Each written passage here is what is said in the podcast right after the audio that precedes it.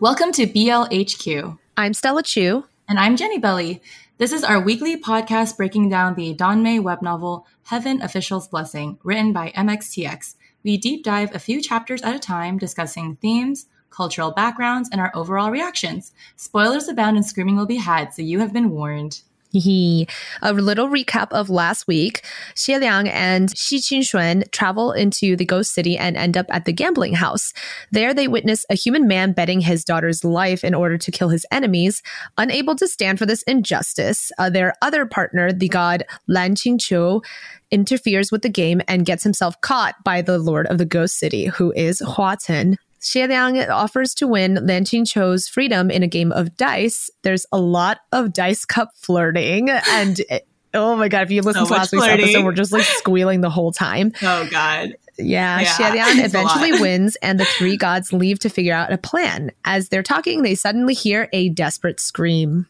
Yes, so it was a bit of a cliffhanger last episode, but uh, we are starting this episode with chapter thirty-nine at Paradise Manor, Questions for Xianle. So the three gods rush out of the alley that they were hiding in after hearing that scream, um, where they witness a group of ghosts crowding in a circle, yelling things like, "Beat him to death!" and "Whatever food this brat stole, I'm going to dig it from his body!" Uh, Xie Lian runs to the group and tries to shove all those ghosts away. Um, and they see that the person getting beat in the middle of the group is this young bandage boy. Remember the bandage boy mm-hmm. from the Ghost Groom yeah. case? He's back. From like book one, like first arc. Yeah. But he's here. Apparently, he's been hiding away in the ghost realm. Um, no wonder that Ling Wen's people couldn't find him in the heavens, because uh, if you're hiding in the ghost realm, heaven can't, they don't have that much reach mm-hmm. into the ghost realm. So uh, Ling Wen was apparently only looking in the mortal realm, and that's why she couldn't find him. Lan Qianqiu sees that this poor kid is getting bullied mm-hmm. and, you know, he's very righteous and a defender of the weak. So he gets really mad and starts fighting the ghost right away. Uh, Shi Qingxuan is exasperated and was, is all like, "You promised you wouldn't be impulsive. I'm never going to go on cases with you ever again." But he also feels bad and he jumps in and starts fighting the ghost too.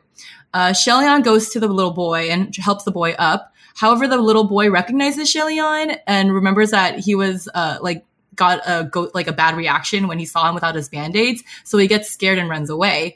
Ghost tried to pull Xie Lian into the fight, but Xie Lian is worried that he's going to lose the boy again after he finally found him, so he tells the other two gods, "Let's split up and meet back in three days," and he uses Royer, his spiritual weapon, to like push the ghost away towards Shi Qingxuan and Lan Qianqiu, and he just runs away after the boy.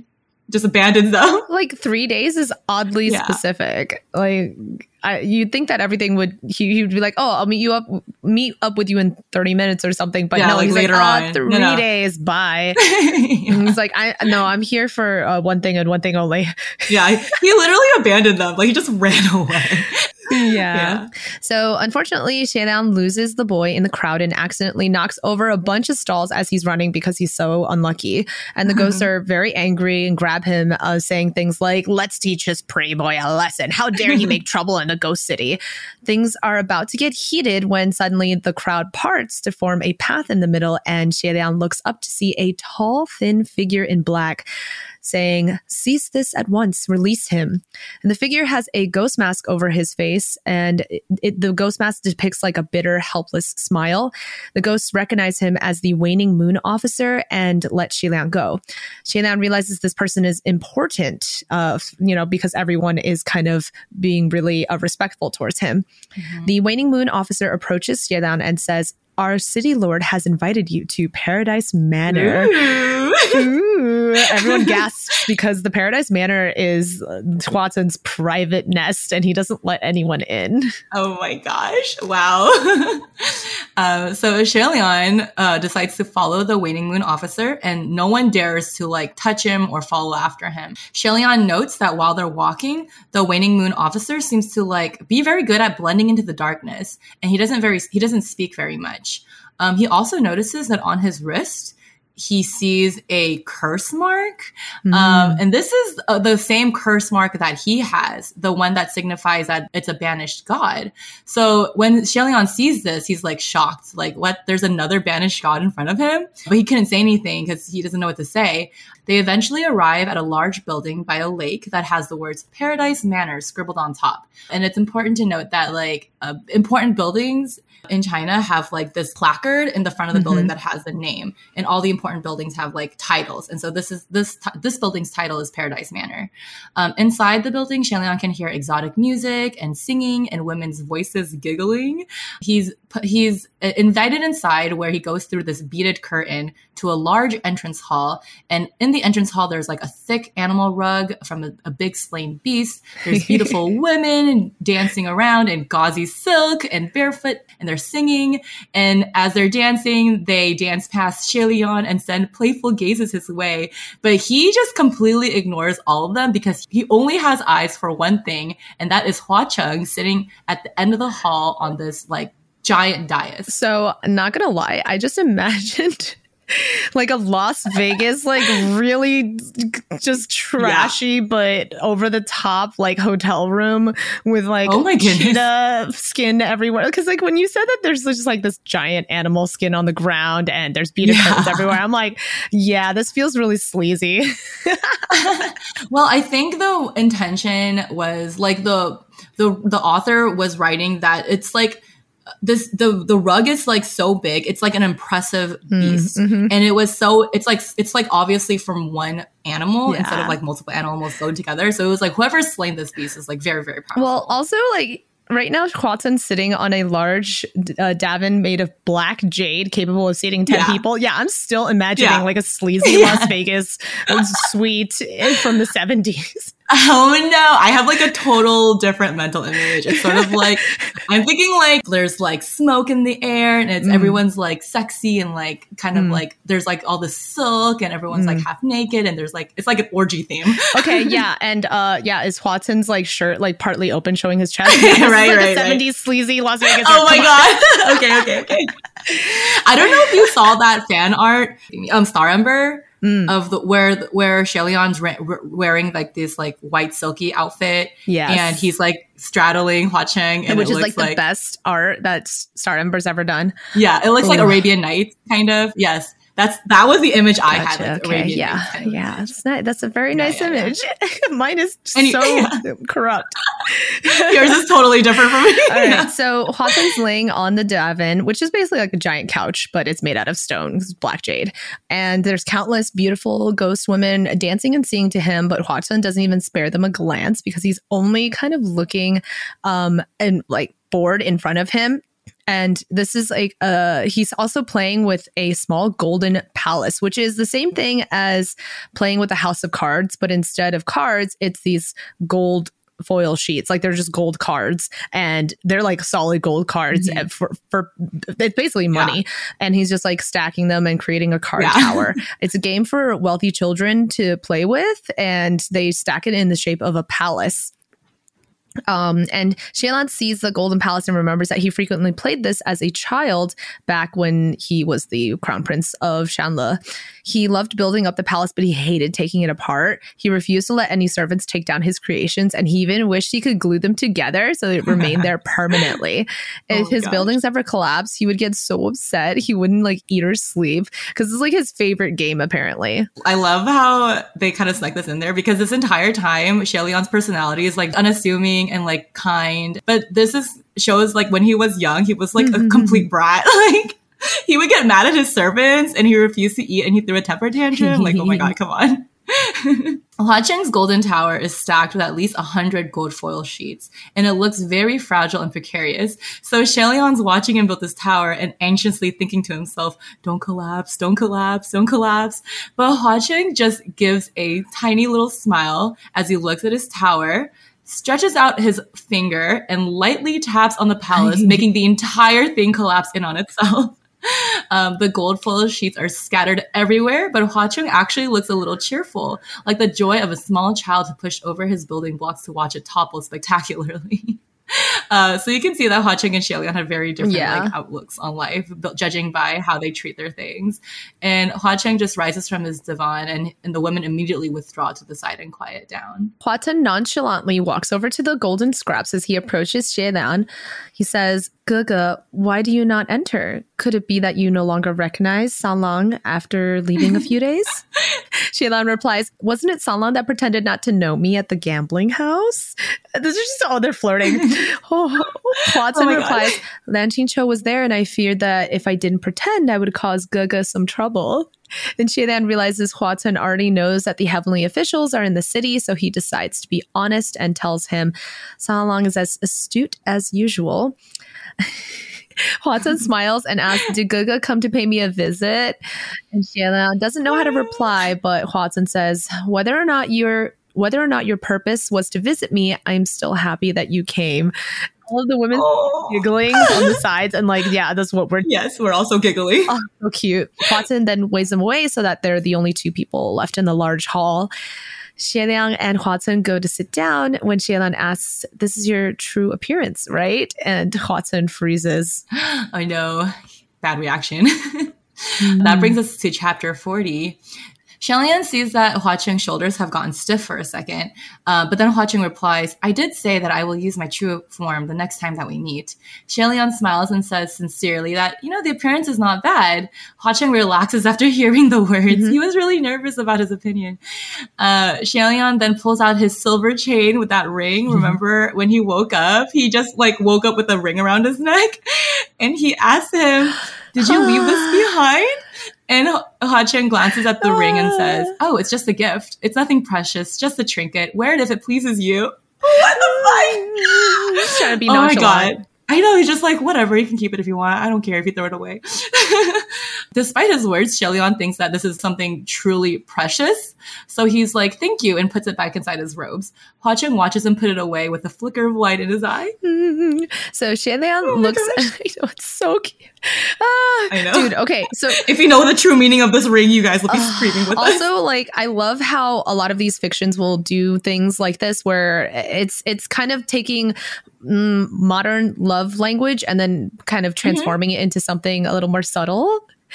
Yes, yeah. yes, yes. Xie Lian looks around the hall and admits, "When you said you were going to Paradise Manor, I thought it was going to be a brothel, but this kind of looks more like an entertainment hall." And Hua Cheng lifts his brow and says, "What does Gege mean? I would never enter a brothel."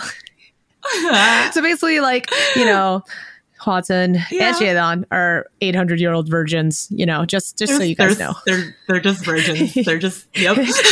each other, themselves for each oh other. Oh my God, they only have one love. Yes. Uh, Hua Cheng says, "This is one of my residences. I decorated it for fun. If I have time, I come here to laze around a bit. If I'm busy, I won't bother with it." Xie Lian says, "So this is your home?" But Hua Cheng corrects him, "Residence, not a home. A home is where family is. A place where one person stays alone is not a home." Oh. Xie Lian feels moved by these words from this definition. He has not had a home in over eight hundred years, and he feels that Hua Cheng and he might have some sort of like similar loneliness. Oh, oh. my gosh. It's a, it's a good line. That's a good line. Yeah. Hua Cheng adds that a home, even one as small as Puqi Shrine, would be a thousand times better than my Paradise Manor. Xie Lian smiles and says, "Even so, comparing this place with my Puqi Shrine is really embarrassing for me." Uh, Hua Cheng chuckles and says, "What's there to be embarrassed of? Gege, Puqi Shrine may be small, but I feel more at ease there than here. It feels more like home." Oh my God, he's like literally calling, just because Xie Lian is there, it's automatically considered a home. Oh my gosh, so cute, so cute. Because, wait, wait, but he's saying home because he also thinks of him as family. Yes, they're family. You already fucking gave him a ring, come on. Oh my God, oh my God, oh my God. Oh my gosh. Xie Lian responds warmly, "Is that so? Then drop by anytime you wish and make yourself at home. Oh the doors my of my shrine will always be open to you." Ah! Oh. Oh my goodness. And Hua Cheng says, good, good. Remember your words. I'll be sure to take you up on your offer. So don't complain if I'm being a pest in the future. And Xie Lian says, I would never. Oh my God. Oh my just, God. They're flirting so much. They're flirting so hard. Yes. I love that you put like their full conversation here. Yes, it's this like, conversation is important. Like you can't even describe how they're no. flirting. You just be like, oh yeah, they're flirting about like, you know, uh, being family and being uh, together. The way that Hua Cheng speaks to Xie Lian is so specific. Like, yes. it's just, it's the way he speaks is just so lovely. And I know. He, it just, it's just so full of consideration and respect and love. Like, oh my God. Xie Lian, yeah. come on. I love yeah, it. Yeah, he dodges a lot, though. Oh, you he can does. tell he's always yes. dodging. Yes, he is. Because he thinks that's cool. He has lots of secrets. uh, then Xianle remembers the bandaged boy he was chasing and asks Hua Cheng for a favor. Uh, he explains to him the whole situation with the boy and like the fact that Xianle accidentally scared him away. So if it's possible that Zhanglong, Hua Cheng, could assist him in finding the boy again who is hiding out in the ghost city. And Hua Cheng reassures him that, yeah, he can do that. And then he says, so what about Lan Qianqiu? And so basically, Basically, a favor for a favor. Xianle apologized for the trouble that Lan Qianqiu had caused at the gambling house, but Hua Cheng says not to worry. He won't ask Lan Qianqiu to compensate for things he broke as long as he never shows his face ever again in front of him. Xianle is concerned and asks, so long, there are heavenly officials in your territory. Don't you care? But Hua Cheng smiles and says, Gaga, this ghost realm is denounced as an infernal place, but many people secretly wish for a chance to visit and explore here. Heavenly officials may put on airs and disdain it publicly, but if there's some illicit matter to handle, they will sneak in here to settle their errands. As long as they do not seek mischief, I will not bother myself with them. But if they start stirring trouble, I'll have to wipe them out. Just, he literally says wipe them out, like, oh, no worries. Yeah. I can just wipe out a couple gods, no worries. Yeah, but it also goes to show that like Ghost City mm-hmm. is kind of lawless. Like he doesn't really stop anyone from doing anything unless they're actually causing yeah. trouble. So it's hard for anyone to be a threat yes. to him. And also it shows that the gods are literally like publicly saying, oh, ghost, gross. But they're literally in Ghost City to like do illicit mm. things too. So that's very hypocritical. Yep. Yep. Xie Lian promises that Lang Qianqiu will not cause any more trouble. Um, he just couldn't hold himself back after witnessing the gambling scene and like how that father was willing to bet his daughter's life. Hua Cheng says that Lan Qianqiu is arrogant and inexperienced. Xie Lian asks about the gambling house and like, what if something very dangerous happens one day? What would you do? Gambling with women or children's lives are at stake, and wishing for the death of others is a sin. Like, are you okay with all that? What if someone gambles something so outrageous that the heavens can't ignore it? Hua Cheng says, Lan Qianqiu interfered because he was worried no one else would, but I am precisely the opposite situation. If I don't take control of this place, someone worse may come along to do it. It's better that I am the one in charge. So he's kind of implying that uh, Hua Cheng kind of lets the small things slide so that something like so tremendously bad that the heavens have to interfere don't happen. Mm-hmm. Um, so he's living in this kind of gray area where like these tiny sins are okay as long as major sins aren't happening. He's like, I'm the lesser mm-hmm. of two evils. Basically. Basically, yeah. Xie Lian notes that Hua Cheng values power and control more than Xie Lian first expected. At that moment, Waning Moon Officer enters the room and says, my lord, I found him. And he brings the small bandaged boy to Hua Cheng. Like, that happened so, so fast. fast. Literally, so like, fast. five minutes. And yeah. Xie Lian goes to the boy and reassures him, don't be frightened. Last time was my fault. I, I won't do it again. And the boy's eyes dart around the room, and Xie Lian sees him looking at a plate full Full of, Xie Lian sees him looking at a plate full of fruit. Xie Lian looks to Hua Cheng for permission, but Hua Cheng says, do as you please. No need to seek my approval. And Aww. Xie Lian offers the food to the boy, who eats it like he's starving, which is like weird because like ghosts, do are they still mm-hmm. hungry? Can they still need to eat? Yes, they do. Okay, yeah, yeah. Yes, that's why yeah. there's like vendors and stuff in Ghost City. Okay. Yeah, yeah, yeah. And Xie Lian tries to ask him his name, but the boy is only able to make grunting sounds. Hua Cheng observes that he might not have spoken to anyone for many years and can't speak well anymore.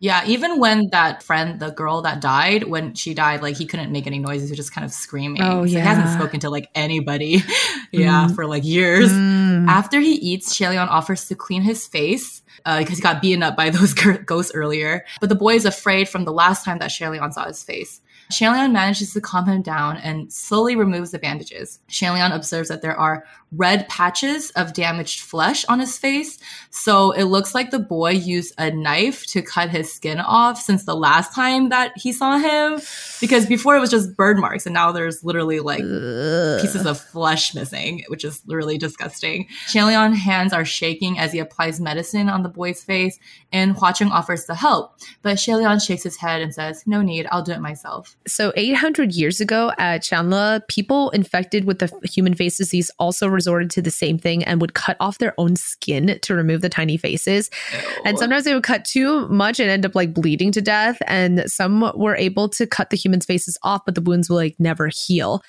Xie Lian finishes treating the boy and rewraps clean bandages. Now that he's more cleaned up, Xie Lian notices that the boy has a straight, handsome nose and clear, dark eyes, but his face is too permanently disfigured from the burns oh, and cuts he gave okay. himself. Xie Lian asks him if he's from Xianle, but the boy shakes his head and says he's from Yong'an. Mm. And then Xie Lian trembles as he asks, "Did you see the White Cloth Calamity?"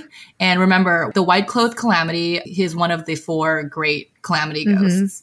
Mm-hmm. His other names are the White Calamity, Bai Wu Shang, and White No-Face. So you might hear us say like different iterations of the name. But if you hear White Cloth Calamity or like White No-Face, that's who we're talking about. Before Crimson Rain Sought Flower, the White Cloth Calamity was the number one nightmare for the heavens. He was the source of the human face disease and the harbinger of tragedy and ruin, until one day Jun Wu personally destroyed him. He's always seen wearing white mourning robes with wide sleeves and a mask that has half crying and half laughing face on it. So kind of like imagine the the Greek um, tragedy mm-hmm. comedy mask. Like he always has that mask on. Yeah. And I've seen these masks on AliExpress and I'm like so tempted. You should cosplay. It'd be such an easy cosplay. Uh, He's literally God. wearing white robes. Oh, and also, yeah. So in during funerals, this is pretty common in like Asian cultures, but like you always wear white for funerals. Mm-hmm. Yeah. The opposite of Western, which is to wear black. Yes. Black. Yeah. So he's wearing basically wearing funeral outfit and like a creepy Greek tragedy comedy mask. Mm. Weird. Yes. The author writes, during the last battle, uh, Xie Lian stood atop the Xianle city gates, face coated with ash and tears, staring with empty eyes. Through his blurred vision, the only thing that stood out was the figure of a white man standing outside the walls among the corpses. The white ghost had looked at Xie Lian and waved. His mask of joy and sorrow had been Xie Lian's unrelenting nightmare for hundreds of years. And they also show this oh scene in the anime if you wanted yes. to like, kind of like see and how he like reacted to it. Yeah, yeah. It, like this is like literally his source of trauma mm-hmm. and P T S D. Like it's fucked up. So that brings us to chapter forty-one. So when he asked the bandage boy about the white cloth calamity, the bandage boy doesn't seem to know what that is, but he shouts an alarm because Xie Lian has been unconsciously gripping the boy's shoulders too tightly from like stress. He's just like always hurting this poor boy. First he like freaks him out and makes him run away, and now he's like fucking squeezing his shoulder to, with a death grip. Yeah, what the hell? Oh my god, poor poor kid. Xie Lian hurries to apologize, and Hua Cheng tells the boy to go back and rest. Um, two dainty girls come to take the boy away through a small side door at the hall. Hua Cheng turns to Xie Lian and says, "Sit down and relax. Don't see him for now. If you have any questions, I have ways to pry his lips." Hua Cheng is literally like going to like interrogation tactics to get answers because Xie Lian wants like to ask, like that's that's too extreme. Hua Cheng, like let's calm down. Xie Lian says no, it's okay, and the boy can take his time to talk. Yeah, yeah, that's probably better. Oh, yeah. Hua Cheng offers to take the boy under his protection since the boy is a ghost, and Hua Cheng can ensure his safety and that he won't go hungry. But Xie Lian wants to keep the boy with him and like help him relearn how to speak and give him therapy. He doesn't think it's possible for for him to like get any kind of like good treatment in the ghost city because it's like too chaotic. And Xie Lian tells Hua Cheng, "I'm grateful you found him. I, I can't trouble you any further." But Hua Cheng replies, "It's really no trouble. When you're here, let me know if you need anything, and you're free to go wherever you want." Oh, he's just like ah. giving him free reign of the entire city, like whatever. Suddenly, Xie Lian noticed the scimitar on Hua Cheng's waist has moved, and he looks down curiously. He sees that on the hilt of the scimitar, there is an eyeball made out of silver. Before, the eye was closed, But right now, the eye is open and it has a red pupil inside the silver eye socket, and it's rolling around in the eye. Mm. And it looks to him that it's some sort of like alarm or signal. Hua Cheng sees the movement too and tells Xie Lian sol- solemnly, Gugu, I need to leave for a bit, but I'll be right back. Xie Lian wants to come with him in case it's one of the other gods, like setting off the alarm. But Hua Cheng tells him, no, it's it's not the heavenly officials. It's just some useless trash that shows up every other month. You don't have to go. So, uh, yeah, it, it's interesting here that Xie Lian is about to ask Hua Cheng if it's the gods, but Hua Cheng already can read his mind and, like, say, like, mm. help him calm his worries without even saying his worries out loud. So that's really yeah, interesting. And uh, useless trash. He only really uses that word for yeah. one person, one specific person. yeah. Xie Lian decides to listen to Hua Cheng and stay, and watches Hua Cheng leave through a beaded curtain that opens and closes for him automatically. Xie Lian sits on the black jade divan, and he's thinking about the like bandage boy. He feels more and more worried that he left him alone since the boy seems so traumatized, so he decides to go and try and find him. As he tries to walk to the side door that the girls um, had like taken the boy through, he finds himself in a small garden the color of vermilion, vermilion being like bright red. Yeah, yes, everything is red. Yeah. As he thinks about where to go, a black shadow flashes by, and it's the Waning Moon officer sneaking. And he doesn't seem to have noticed Xie Lian, so Xie Lian decides to follow him quietly. Why are you doing this, Xie Lian? You're like in somebody else's house. You, why are you being sus? Hua Cheng gave him free reign to go anywhere he wants. Yeah, what the hell? He thinks that it's suspicious that the officer is sneaking around the manor.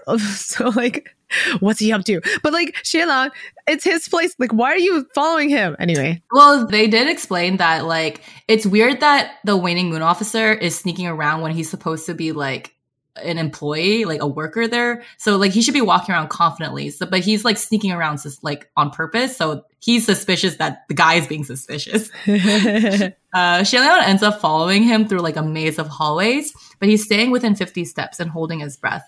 They eventually get to a long hallway where at the end there is a large, beautifully decorated door. There is nowhere else to hide in this hallway. So when the Waning Moon officer stops to turn around, Xie Lian sends out his bandage weapon, Royer, to the ceiling and pulls himself up to the wooden ceiling beam, mm-hmm. like Spider-Man. He's like upside down. Uh, from the ceiling, he sees the officer go to the door, which has a statue of a beautiful woman holding a round plate in her hands. Like, and the statue is kind of like embedded mm. into the door. The Waning Moon officer tosses a pair of dice into the bowl, and he sees that he gets two sixes, and he picks up the dice and goes through the door. After waiting a moment, Xie Lian lowers himself from the ceiling and examines the door.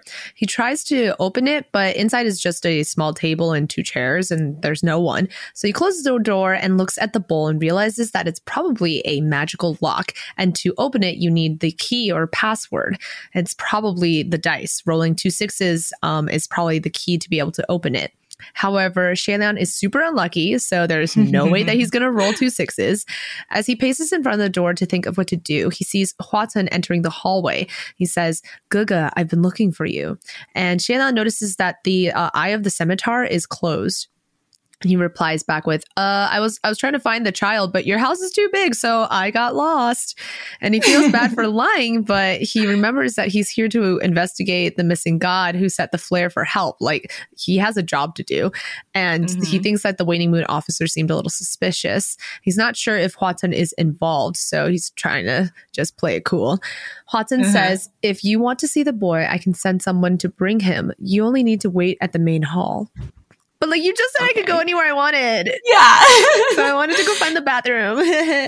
yeah, oops, sorry, I got lost. Xie Lian asks him if he's finished with his earlier business, and Hua Cheng snorts and says disdainfully, it's finished. Just another band of useless trash embarrassing themselves. And Xie Lian thinks that the tone he said the word useless trash sounds familiar. And he's guessing, was it the green ghost? And Hua Cheng smiles and says, that's right. Qirong wanted Ghost City for himself for years, but all he can do is want and burn with envy. So every so often he sends his useless underlings to stir up trouble. It's not worth mentioning. Actually, I have a place I want to show Gugu, but I don't know if Gugu would grant me the pleasure. And Xie Lian replies happily, of course. And I just, I love the way they talk to each other. Hua Cheng leads Xie Lian to another large hall whose doors are made of steel with violent beasts carved onto them. They automatically open for Hua Cheng, and Xie Lian feels a blast of killing intent. Xie Lian tenses up, but inside he sees that it's actually an armory. All four walls are covered with hung-up weapons of all kinds. So it's just a giant room filled with weapons. And yes. Xie Lian is super excited and immediately walks in. His blood is boiling with excitement. His eyes are wide. His face is lit, and he feels like he's in heaven, because for Xie Lian, he, he's, he's a, like he's a weapon otaku. Yeah, he's a weapon otaku. Like he he really really likes swords and yeah. um yeah, like all this kind of stuff. Yeah, so he's like, literally. Oh my god! It's like if we like walked into a room filled with like anime figurines, you know. Um, the last time he was this excited mm. was when he went to see Jun Wu's armory. So you can, uh, yeah, it, it kind yeah. of feels like Hua Cheng's trying to like one-up somebody. mm-hmm, mm-hmm. Xie Lian is literally so excited that he starts stuttering. May may I touch? He's like shaking. Hua Cheng smiles and says, as you like. Xie Lian instantly starts caressing each weapon like he's drunk. And he's like, these, all of these are masterpieces. This sword is splendid. It must be a sight to behold on the battlefield. This one too, and this saber. And Hua Cheng is watching from the door, and Xie Lian's face is red with excitement. And uh, Hua Cheng asks him, what do you think, Gaga? And Xie Lian's still looking at the weapons, and he says, what do I think what? And Hua Cheng says, do you like it? And Xie Lian says, I do. And Hua Cheng says, do you really like it? And Xie Lian says, I really do.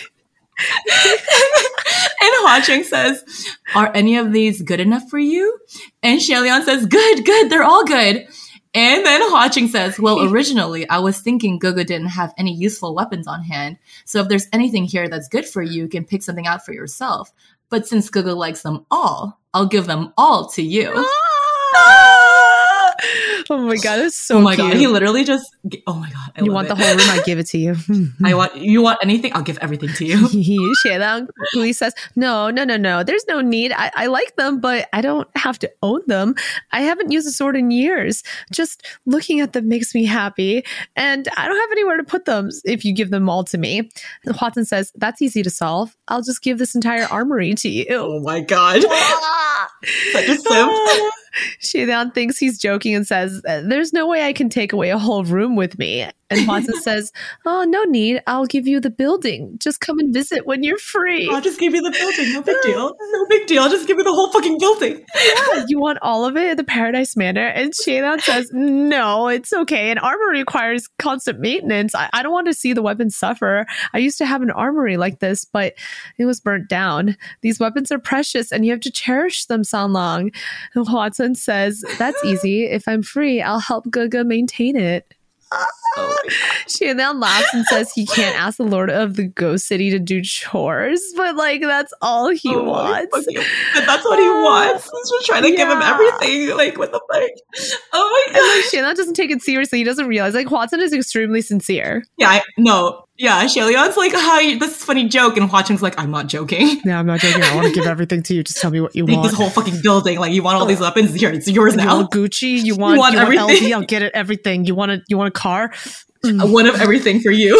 Um, Xie Lian remembers that Jun Wu had earlier warned him about the scimitar E'ming, um, and he said, don't ever touch it. And it was forged by a cruel sacrifice and a bloody will. And remember the phrase cruel sacrifice and bloody will. That's mm. going to come up later, you guys.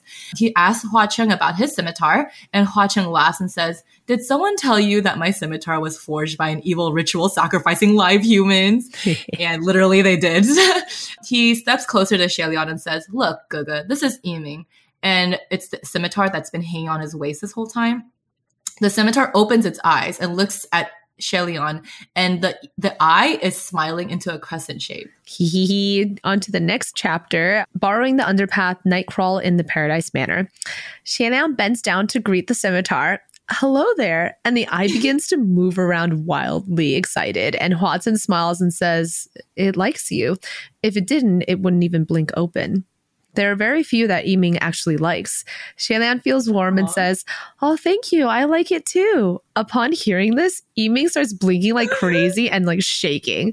And Hua Cheng oh tells it, "No." That's so funny. That's so funny. No. Xie Lian, Xie Lian is confused. It's like, what? What? No? And Hua Cheng says, "No." Again, but E'ming is like shaking harder and looks like it wants to be freed from the scabbard. Oh, Xie Lian asks what it wants, and Hua Cheng says, "It wants you to pet him." Oh, fuck.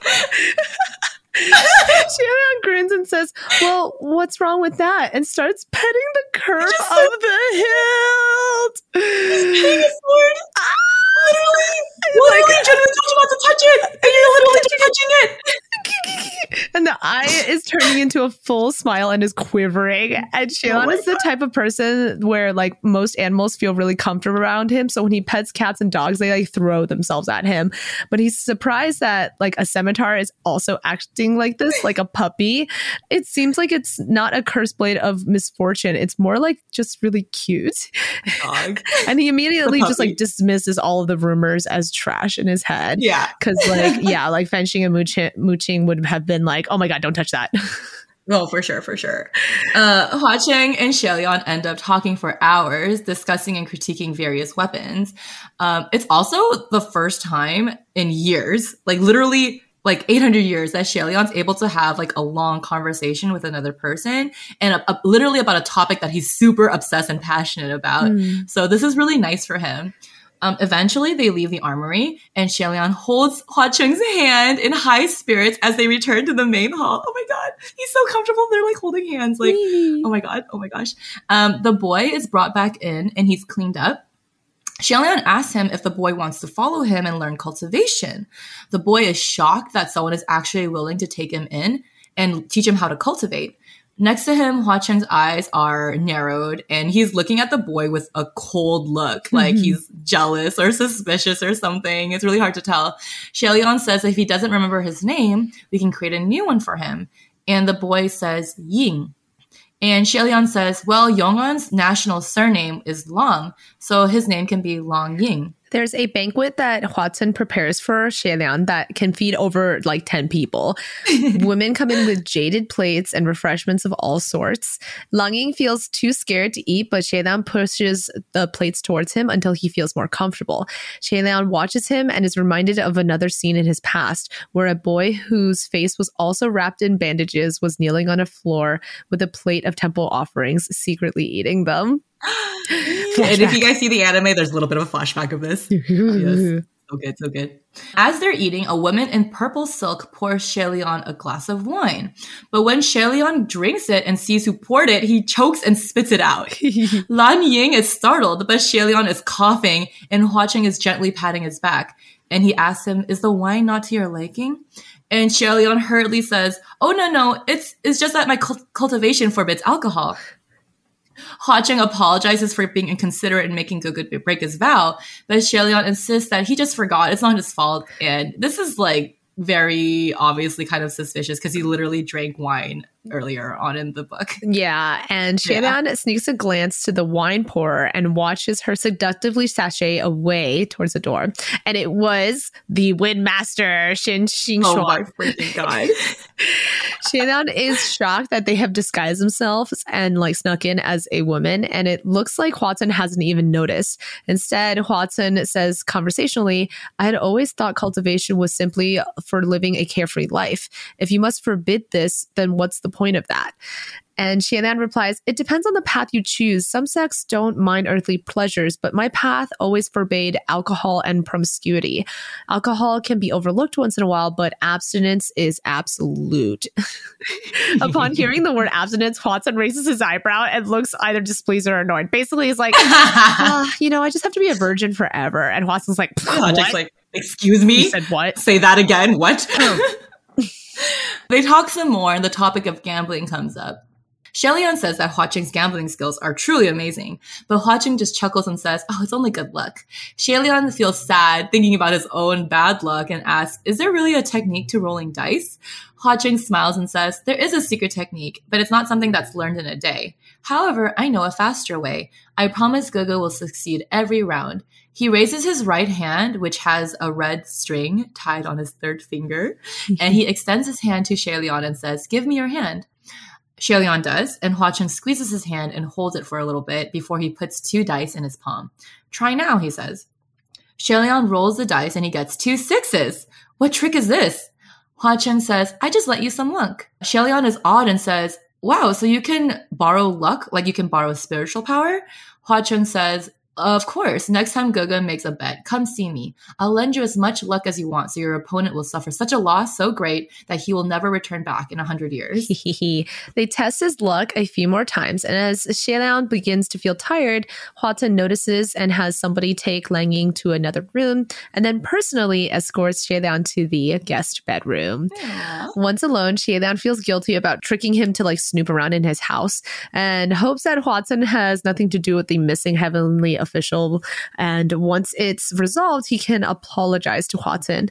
As he thinks this, he hears a voice from the outside of the door calling him, Your Highness. Xie Lian opens the door and sees Shi Qingxuan still in her ghost lady disguise, and as soon as she steps inside, she rolls to the ground and transforms back into a man, saying, I can't breathe. Oh my god, I'm going to be choked to death by this thing. Xie Lian turns to see him ripping at the waist bindings and trying to tear the small dress off because he transformed. He's like slightly larger now, and Xie Lian's trying to cover his eyes in embarrassment. Xie Lian asks, why did you sneak in? Weren't we going to meet in three days? And Shi Qingxuan says, uh, he heard from the streets that Xie Lian was sent to the Ghost King's lair, and he got really worried and snuck in. He's lamenting about like, oh, first I had to get facials with ghost girls, and then I had to dress up like a girl to sneak in. And Xie Lian's thinking, but you look like you're having fun while doing all these things. And Xie Lian asks, okay, where's Lang Qianqiu? And Shi Qingxuan says he pulled rank on him and commanded him to stay put, uh, which is probably a good thing. Yeah. And then he says Xie Lian is lucky. He got to eat and sleep, and the Ghost King is keeping him company, while Shi Qingxuan and Lang Qianqiu are just miserable. Shi Qingxuan says, don't forget, we're still on a mission. And Xie Lian says, of course, I was preparing for the mission back at the Paradise Hall. And Shi Qingxuan looks at him confused and says, what exactly did you prepare? I only remember you playing around with Crimson Rain and rolling dice. You guys weren't even playing properly. You were feeling each other's hands. What kind of play is that? And Xie Lian says, uh, don't make it sound so questionable. I, I found some clues, and-, and I'll keep investigating. I just needed some luck, and now I have it. So they decide to make their way to the door that had the statue of the woman. Um, when they get there, Xie Lian tosses his dice and he gets two sixes. He's very relieved, but he also feels a bit guilty. Shi Qingxuan sees his face and pats his shoulder, saying, well, we've come this far, uh, but the Crimson Rain seems very sincere and treats you well. Actually, if I were you, I would have declined this mission, lest I be a poor friend. Oh. Which is like, wow, way to rub the salt in the wound. Yeah. Um, but Xie Lian shakes his head and thinks that Shi Qingxuan doesn't really know Jun Wu very well.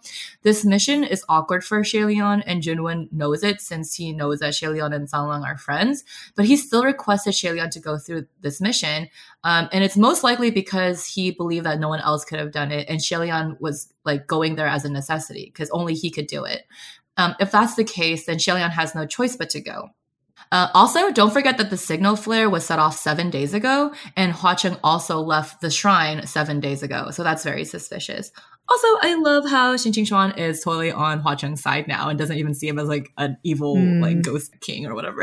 Yeah, I think yeah. Shi Qingxuan is the most level-headed person in the entire universe. For real. So nice. They open the door and see a long staircase going down into a dark abyss. Shi Qingxuan takes the lead with a palm torch. As they walk, Xie Lian asks if there's any recent banished gods because the Waning Moon Officer had a curse shackle on his wrist. Shi Qingxuan is surprised that the Crimson Rain is using a former god as a subordinate. How arrogant!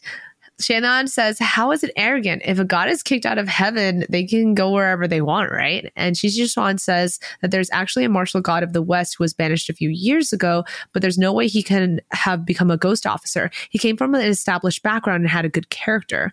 Before Shannon could ask why he was banished, um, that they ended up at the end of the stairs. There's a road about five people wide, so like Uh, let's say that's like fifteen feet wide, mm-hmm. maybe, uh, in front of the stairs. After two hundred steps, they had found a stone wall blocking the path. So that brings us into chapter forty-three. Shi Qingxuan feels around the wall, but there's nothing to move it. He sends a little bit of spiritual energy through the wall, and he realizes that it's over ten feet thick. They look around the ground to see if there's any clues. There are bricks on the floor the size of a door. The one that they're standing on top of actually has a drawing of a person throwing dice. Well, if, you know, that, that seems very obvious. Uh, they figure they have to roll the dice, but they don't know what is the correct number to roll. Shi Qingxuan says, well, why don't we just throw the dice and get a random number and see what happens? Xie Lian offers the dice to Shi Qingxuan, and Shi Qingxuan rolls a two and a five. The picture on the floor magically changes to a long, thick insect. Shi Qingxuan says, what is that? And Xie Lian says, it looks like a worm or a leech. There are so many in the paddy fields. I've seen them a lot. And Shi Qingxuan wonders, what kind of life did you lead to see this kind of stuff? Suddenly, the brick door on the floor opens up and they fall through. Of, of course, something bad mm-hmm. was going to happen. And they land on muddy ground. Shi Qingxuan ignites his palm torch and they see that they're in a muddy tunnel with muddy walls and that the door is gone. They follow the tunnel, but it's short, so they have to crouch and crawl tiresomely. It's humid and the mud is annoying and their steps are sinking and everything is gross. Oh. They even sometimes step on rotten animal carcasses and plant remains. Xiannan looks unaffected, but Shi Qingxuan is like super yeah. grossed out, of course. She just wants like a, such yeah. a flamboyant person. Yeah. Suddenly, they hear a loud roaring noise and the tunnel shakes. And they look at each other and they start to run in the opposite direction of the noise. But as they're running, the noise is catching up to them. And on top of that, they hear a second loud noise coming in from the direction that they're running towards. Uh, so it looks like they're blocked on either side and the noises are getting closer and closer. And then they stop just as two humongous earthworms wiggle in on either side. They are large and swollen and purple with translucent skin. Xie Lian remembers that worms are afraid of light and heat and shouts, Lord Windmaster, lend me some power and grow your palm light. Shi Qingxuan taps Xie Lian with his left hand as he makes the flame on his hand brighter. Xie Lian also makes a fire palm, and the two of them use their fire to make the earthworms shrink back. However, the tunnel is narrow, and Xie Lian and Shi Qingxuan are also feeling that they're being baked alive from the heat and the mud. The worms are blocking either side, and the oxygen is running low, and their powers are running out, and the fire is getting smaller. Just then, Xie Lian feels something hard underneath his foot, like a stone tile. He looks down and sees another door. He's worried he's going to get a bad roll and hands the dice to Shi Qingxuan again. Shi Qingxuan rolls three and four, and they stand on the tile. The fire grows smaller as the worms get closer, and the picture on the tiles changes to a forest with small little people dancing. Right as the worms open their mouth to strike, the door opens below them. And then they fall painfully onto hard ground. Xie Lian is used to pain and doesn't make a sound, but Shi Qingxuan yells loudly. Xie Lian says, are you okay? And Shi Qingxuan is, uh, Shi Qingxuan had landed upside down and says, I don't know if I'm okay. I've never fallen like this. Your Highness, there's way too much thrill working with you. Poor Shi Qingxuan, he's just really going through it today. Xie Lian laughs and realizes they fell into a hole inside a tree. They crawl out and they see that they're in a forest deep in the mountains. Xie Lian says, hmm, the stone door must work like the distance shortening array. Shi Qingxuan says, using that array just once requires immense spiritual power. To create all these doors, Crimson Rain is indeed powerful and no stranger to mind games. Xie Lian thinks that actually he just seems kind of mischievous. So everyone is like literally thinking Hua Cheng is scary and powerful. And Xie Lian's like, nah, he's just a troublemaker. Suddenly, people in animal skins jump out of the bushes and surround them, jumping and howling. They have long spears and stone axes, and their teeth are sharp like saws. Shi Qingxuan and Xie Lian immediately start running. And I'm just imagining the cutest, funniest scene of them like running away uh-huh. from these like barbarians. Yeah, yeah. Shi Qingxuan shouts, my brother always warned me deep in the southern mountains are savage cannibals. Is that what those are? Xie Lian is used to running and escaping and serenely responds, mm, it's very possible. Let's see if there's more stone doors nearby. I, I love how Shi Qingxuan is like lo- literally losing his shit and Xie Lian's just like super zen. Yep. Yeah. So gods aren't really supposed to use their powers on mortals. Like, it's not really allowed. But the cannibals are throwing rocks at them, and one sharp rock grazes Shi Qingxuan's cheek. This is absolutely unacceptable. So, and Shi Qingxuan feels his face and feels a scratch and sees red. He stops running, turns around, and roars, "You ignorant hillbilly savages! Not only did you not cower in fear before me, the Lord Windmaster, you dare ruin my face?" And then he pulls out his fan and swishes it with force, and the cannibals are blown off the ground and smashed into trees. Xie Lian takes a deep breath and thinks, it's hard being a god. In the three realms, no one has it easier. Aww. Poor Shi Qingxuan. Shi Qingxuan huffs and says, "Your Highness, you saw it, right? They were asking for it. I wasn't using my powers to oppress." And Xie Lian says, "Yeah, I saw, yes." Oh, Shi Qingxuan no. touches his face again and mumbles, "Even my brother wouldn't dare."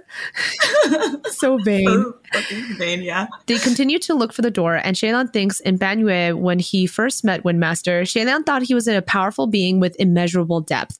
But here he is now in a torn and dirty purple dress with messy hair. And Xie Lian now has a better understanding of his personality. Oh, man. That's what happens when you become friends. You used to know them, know all their like messy sides. And how down to earth he actually yeah, is. Yeah, yeah, for sure. I love him more. Uh, eventually, they find another stone door, and Shi Qingxuan refuses to shake the dice again. Xie Lian says guiltily, "Maybe I brought your luck down." And Shi Qingxuan says, "What are you saying? It's impossible for anyone to bring down the luck of me, the Lord Windmaster." Uh, remember mm. that later, you guys. "But why don't you give it a try? Maybe there's still some lucky bard from your Sanlang."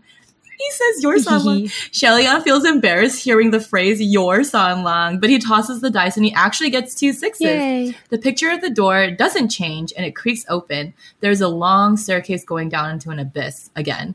They walk down and the door closes behind them. After two hundred steps, there is no stone wall, so it seems to be a different path from before. Eventually, they stop when they start smelling blood and hearing the heavy breathing of a man. They don't move or speak, but the other seems to have sensed their presence because they call out in a cold voice, "I have nothing to say." Upon hearing the voice, Shi Qingxuan immediately lights a palm torch.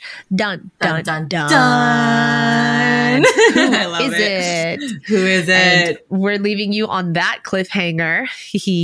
Oh, man. So much happened. So much happened. Oh, man. So much has happened. And it's great because like we get this really cute little slice of life yes. sort of at the beginning, and then we get a lot of plot. A lot of action. A lot of running yeah. around and being chased. It's really interesting how the the mm-hmm. like dice works, and it's just introducing a new way of of like, I guess it's a puzzle slash mm-hmm. um, it's very, using the same idea of the shortened distance shortening yes. array. Yeah, it's very like Scooby-Doo esque. Like they find themselves like stuck in this like maze of a mansion with all these like trap doors and stuff, and they're just like running from mm. one enemy to another. Yeah, I, I really yeah. liked when they introduced it as like a mechanic too, because there's yes. there's not a lot of explanation about how different magic works, and seeing this work was pretty cool. Yeah, yeah, yeah. They just kind of like throw you into the middle of it and just like you kind of figure it out as you go along, mm-hmm. which is really cool. And I love Shi Qingxuan's personality. Like they really highlight his, what he cares about, his vanity and his like spoiledness. Like it's just really, I just love his personality and his character so much. It's yes. So, so funny. I love him. I can't wait for you to cosplay him. I know. I want to cosplay him so bad. Oh my God. Yes. one hundred percent. So cute. Yeah. Yes. Yeah, such a good character. And like the character design's really good too. So if you guys like look at the mm-hmm. images again, um, he's just so beautiful. He is so pretty. And he has curly hair. I like his curly hair so a lot. Cute. They, they don't often give people curly hair in these because like Chinese people don't often have curly hair. Oh yeah. It's always like yeah. the long straight hair. It's always the only character that I like distinctly know has curly hair mm-hmm. is like Lu Bingha from Scum Villain, but like everyone else has like straight long hair. Yeah, and I love Lu Bingha's uh, curly hair. I think it looks so good on I love him. This whole design, yes, very wild. Okay, so what's your off topic this week? Oh my gosh. Okay, wait, let me pull it up because I just read some. It's a fanfic. Surprise, surprise. So this is called A Haunting Love uh, by Omega's M. Um, it's not an Omegaverse story, but uh, so it's just sort of like a modern cultivation story. So Lan Zhan, he's like a writer, and he doesn't even realize that he comes from a family of cultivators. So he has cultivation energy, but he doesn't know about it. Um, he moves into like a quiet, like cottagey area so he can like focus on his writing, uh, it's modern times, and he buys a little cottage in, in like along this like very like away from the city, like just in the middle of the in the meadows. And when he's there, he runs into a ghost, which is Wei Ying, and apparently Wei Ying has been stuck in that house for like over hundreds of years.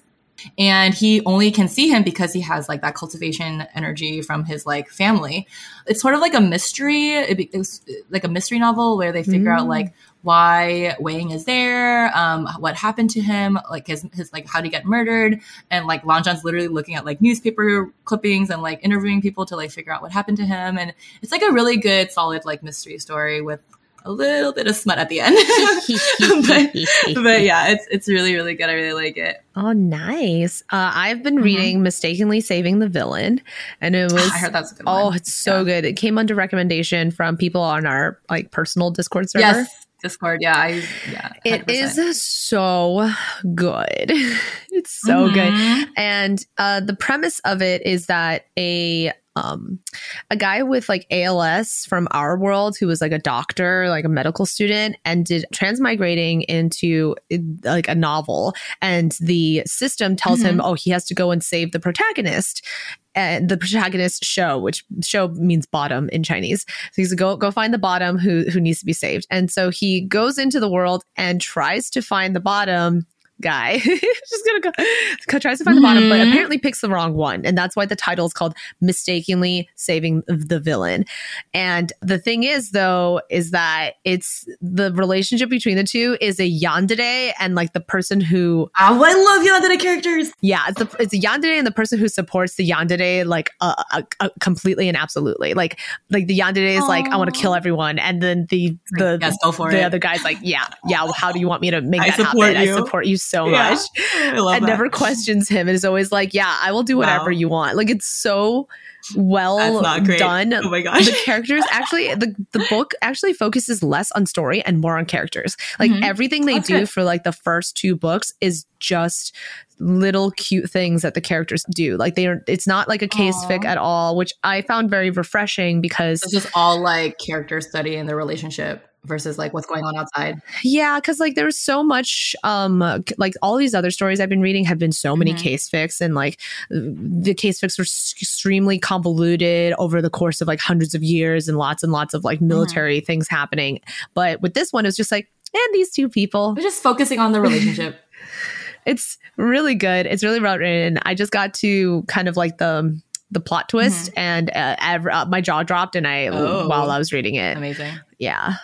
Yeah, and it's also really funny too. That's good. I definitely, it's on my list. I might, I might talk about my stupid second fanfic because it's really sad. And I was like, yeah, okay. So this is this is this one's kind of fucked up because it's like a not, it's not a happy ending, and I really rarely read things that are not a happy ending. But like this one, like got me really good.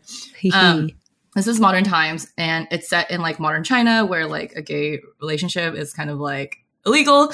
Um, so Wei Ying and Lan Zhan were in a relationship, but their parents were like very disapproving. So they break up.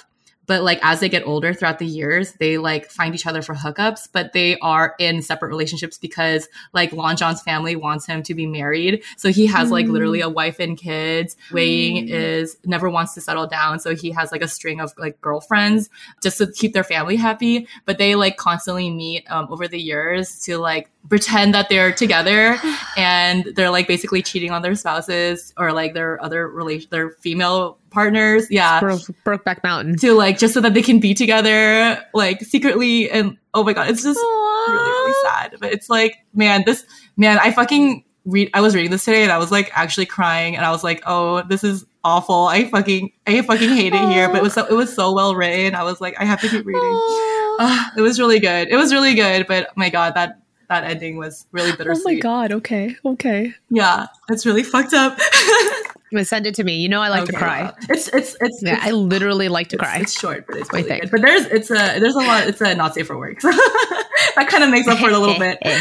Yeah. Yeah. Oh whoa. Oh whoa. Oh whoa. Um Yeah. Well, guys, thank, thank you, you so much for listening. Um, we will be back again next yes. week. Sorry for uh, if you. Oh, yeah. I mean, I'm not. I'm apologizing now. It's like way later. Episode six yeah. still hasn't published, and that's because how of how busy we've mm-hmm. been with conventions. Mm-hmm. I literally had back to back to back yes. conventions. So yeah, yeah I'll, I'll be, I'll be, I'll be good. Yeah. I'll, yeah. I'll come back yeah. soon. I'll post it. We're, it's tomorrow. Gonna happen. It'll, it'll be up. Don't worry, you guys. Sweats. It's a little late, but. But it doesn't matter. By, by the time you hear this episode, it will have already been posted, so it doesn't matter. But yeah, we apologize yeah. and, and, and predatedly, predominantly. I don't know how that works, but yes. yes. Thanks so much for listening, guys. Please follow us on Twitter and support us over on our Patreon, where we have things like the Uncut, the Bottom Show, um, and some other extras. Yay. Thanks, guys, for listening. And remember, a residence is not a home. A home is where a family is. A place where one person stays alone is not a home. But we can be your home. Bye. Bye.